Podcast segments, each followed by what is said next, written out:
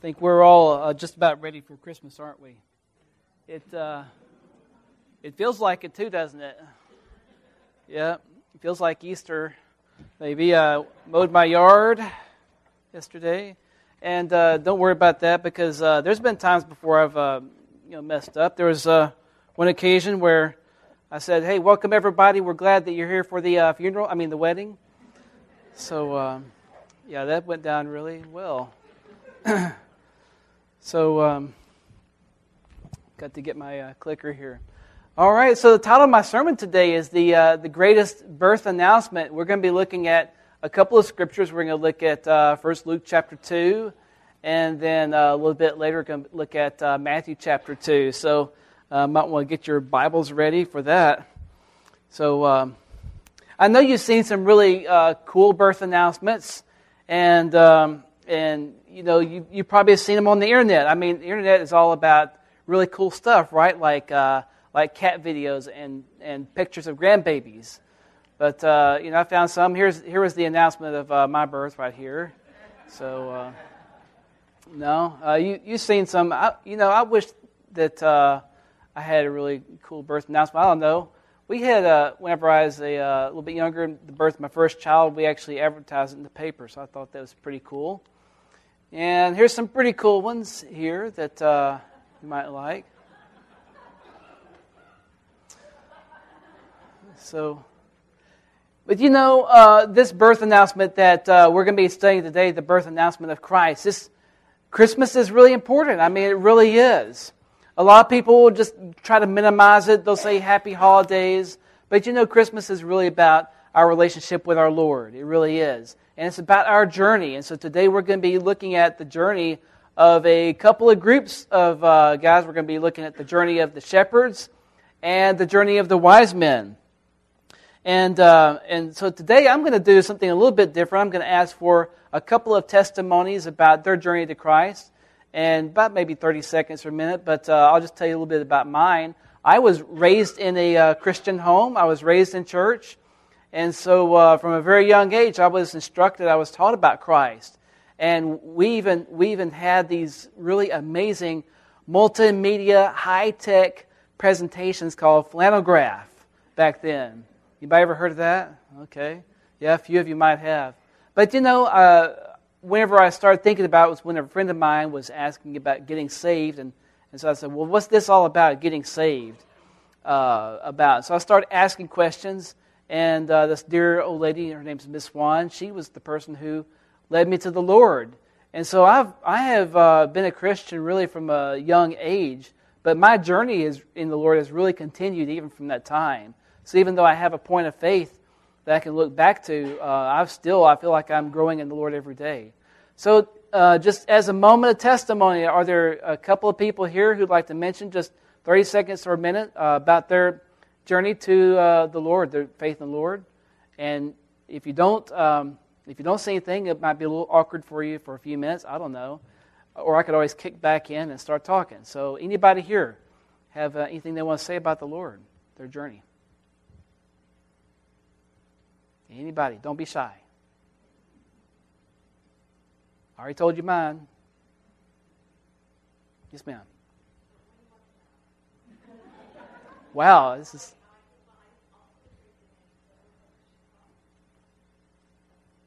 Awesome. Okay. Who else would like to make mention of their journey? Their Journey of faith.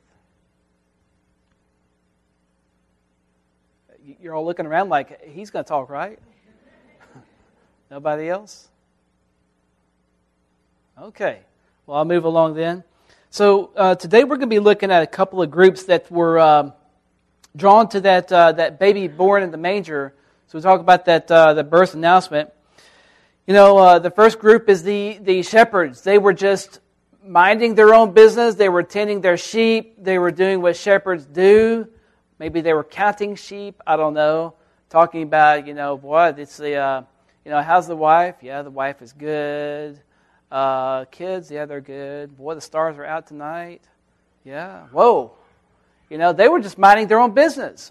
They had, they were doing what shepherds do. and it's not it's not a bad business, you know. It's it's uh, it's work. But they were surprised, they were shocked by that first birth announcement, and after it's all done, they said, "We need to go find out. We need to go see this thing that has happened." So a lot of people today they're kind of like that. That they the Lord happens to them. They're not looking for the Lord. They're not. Uh, they're not doing anything special. They're minding their business, and the Lord happens to them in their life. And it's an amazing experience. It's something that's, uh, that doesn't happen every day, you think. But then there's this other group. We call them the, the Magi. We also call them the wise men. These are people that uh, these men had been looking for the Lord for a while. They had, uh, most likely, these were some godly Jewish believers who lived in Babylon, and they, were, they may have been uh, remnants of the Babylonian exile. But at any rate, um, they had studied, they had learned about the Lord and his birth. They saw that star, and they followed it to Jerusalem. And maybe if they'd read their scriptures a little bit more, like the other guys did, they would have known that they were supposed to go to Bethlehem. But the thing is that these people were hungry. They were looking for the Lord. They were seekers. They were wanting to find him. And they found him. So we're going to look at uh, in Luke chapter 2, and we're going to see that both the shepherds and the wise men, they responded in their own unique uh, leadings. Now, I have a good bit of scripture to read today, and usually whenever uh, preachers preach, we like to just do like, I don't know, two or three verses. So I've got a lot to read, but uh, if you'll just stick with me, we'll, we'll uh, make it through it. So Luke chapter 2 and verse 8, here's the Christmas story. And there were shepherds living out in the fields nearby keeping watch over their uh, flock by night. And an angel of the Lord appeared to them, and the glory of the Lord shone around them, and they were terrified. But the angel said to them, Do not be afraid. I bring you good tidings of great joy that will be for all the people. Today in the town of Bethlehem, in the town of David, a Savior has been born to you. He is Christ the Lord. This is, will be a sign to you. You will find a baby wrapped in cloths and lying in a manger. Suddenly, a great company of the heavenly host appeared with the angel, praising God and saying, Glory to God in the highest, and on earth peace to men on whom his favor rests. When the angels had left and gone to heaven, the shepherds said to one another, Let's go to Bethlehem and see this thing that has happened, which the Lord has told us about. So they hurried off and found Mary and Joseph and the baby who is lying in the manger. We're going to skip to verse 20. The shepherds returned, glorifying and praising God for all the things that they had heard and seen, which they were uh, just as they had been told. And on the eighth day, when it was time to circumcise the child, he was named Jesus, the name of the angel had given to him before he was conceived. So now let's skip over to Matthew chapter 2, flip over, and uh, we're going to read a little bit about the, uh, the Magi, the wise men.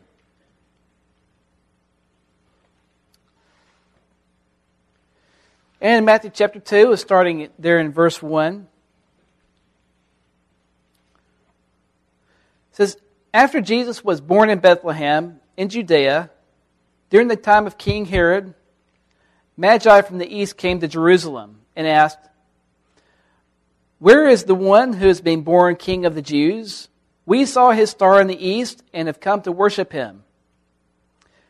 When King Herod heard this, he was disturbed, and all of Jerusalem with him. When he had called together all the people's chief priests and the teachers of the law, he asked them where Christ was to be born. In Bethlehem, in Judea, they replied, for this is what the prophet has written.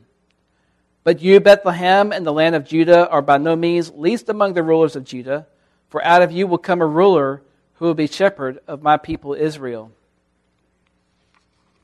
Then Herod called the Magi secretly and found out from them the exact time the star had appeared. He sent them to Bethlehem and said, Go make a careful search for the child. As soon as you find him, report to me, so that I too may go and worship him. After they had heard the king, they went on their own way, and the star they had seen in the east went ahead of them until it stopped over the place where the child was. When they saw the star, they were overjoyed. On coming to the house, they saw the child with his mother, Mary, and they bowed down and worshipped him. Then they opened the treasures and presented to him with gold, gifts of gold and of incense and of myrrh. So we have two groups of guys. We have two groups of uh, men, and they're very different in, uh, in how they respond to Christ. but uh, we're going to do just a little bit of uh, comparison here between those two. So the shepherds versus the magi up here. No, it's not a fight. It sounds like it, but it's not. But um, they came from, uh, one difference is that they came from a different social status. So the shepherds, um, you know, shepherds are really generally considered at any, in any society at the bottom of the rung. Now, I kind of thought about this a little bit, but you know, I think that, uh, that God really does love shepherds.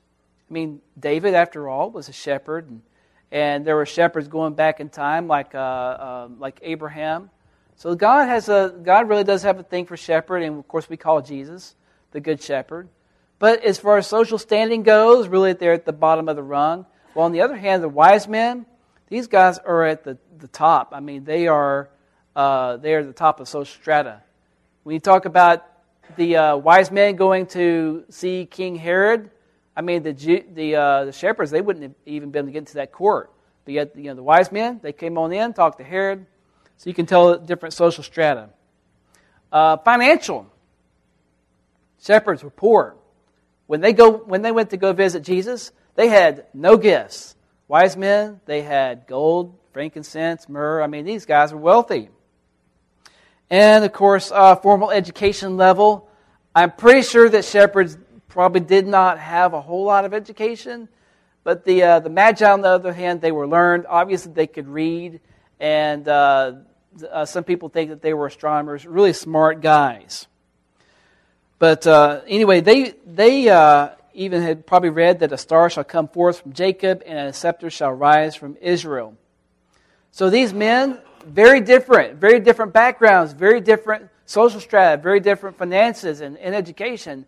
And yet there's really one thing that's very common, and this common really to everybody, is that, uh, look at my uh, first point here, is that uh, Christ was born for everybody. We might be separated in our minds somehow by a social or, or some type of strata, cultural strata, but Christ is born for everybody no matter what your culture is, no matter what your background is, no matter what your skin color is, no matter how you were raised, where you were raised. Jesus Christ is for everybody, every, everywhere around. There is no distinction. He makes no distinction. We are all the same on the inside. We all have a need, and that need is we need the Lord. We're all sinners in his eyes. The Bible says in Romans 3:23 for all of us have sinned and fallen short of the glory of God. And 1 Timothy 1 says that Jesus Christ came into this world to save sinners. Luke called him Christ. He said he is Christ the Lord. That means he is the Messiah. He is here to save us. That's his job. That's his role. I'm going to tell you that uh, there are people who say, well, there's many people, many paths to God. Well, he said that uh, I am the way and the truth and the life, and no man comes to the Father by me. But now we do say that there are many paths, there are many journeys to Christ.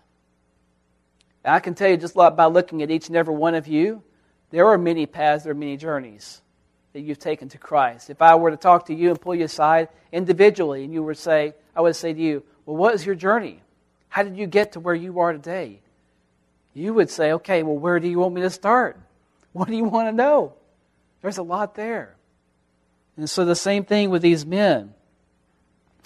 And there's, a, uh, there's another lesson here that we can draw from this example that the, the shepherds and the wise men uh, sent. That, uh, even though Christ says, you know, I'm here for everybody, another thing that happened whenever these men went to go uh, see him was that they worshiped him. I mean, really, that should be our response. When we see Christ, we should worship him. The Matthew 2.11 says the Magi bowed down and worshiped. The shepherds, they glorified and praised God for all the things that they had heard and that they had seen. I mean, Christmas even the word Christmas means uh, Christ Mass. That has to do with, with our coming together in church and worshiping Him. You know, we celebrate Christ in many different ways and many different fashions. So I see here that we have uh, our Advent candles lit. And uh, Advent even goes back about 400 years, I mean, goes back to the, around the year 400. It's been around for a while. Now, we think that here in our modern age that we're very smart, that we have all these ways that we can learn about the Lord now. You know, you can, uh, you can even get your Bible on your, your iPhone now. Now, that's only been around for about, say, five years. The scriptures themselves, the Holy Bible, goes back to uh, really mass produced about the 1600, and Bibles began to be printed in the 1400s by Gutenberg. Before then, uh, how do you know the story about Christ? How do you know the stories about Him? That's where the Advent candles came along. It was to help us remember about Christ. And also, there were, uh, way back then, there were songs. There were ways that uh, people could worship together. So there's uh, one song, and you may know this. This was um, this dates back to the 13th century, and you may have heard of uh, the first Noel. Anybody here remember that song? Okay. Or if you can help me sing this, okay? The, here we go. The first Noel, the angels did say, was to certain poor shepherds in fields where they lay, in fields where